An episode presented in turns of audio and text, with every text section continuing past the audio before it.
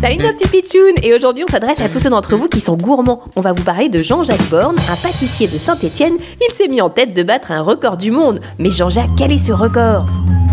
Eh bien, mes pitchouns, j'ai décidé de construire la plus haute pyramide de macarons au monde. Une pyramide de macarons, mais grande comment? Un mètre Deux? Bien plus que ça, mes petits pitchouns. Je suis un gros gourmand. La gigantesque pyramide fera 8 mètres 50. Quoi? Mais c'est plus aucune maison ça C'est même plus haut qu'un immeuble. Il va falloir que j'assemble 20 000 macarons.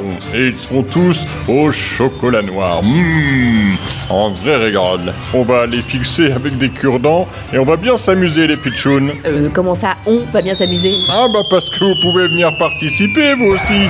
Allez, chacun peut ramener au moins 20 macarons qu'il aura fait à la maison.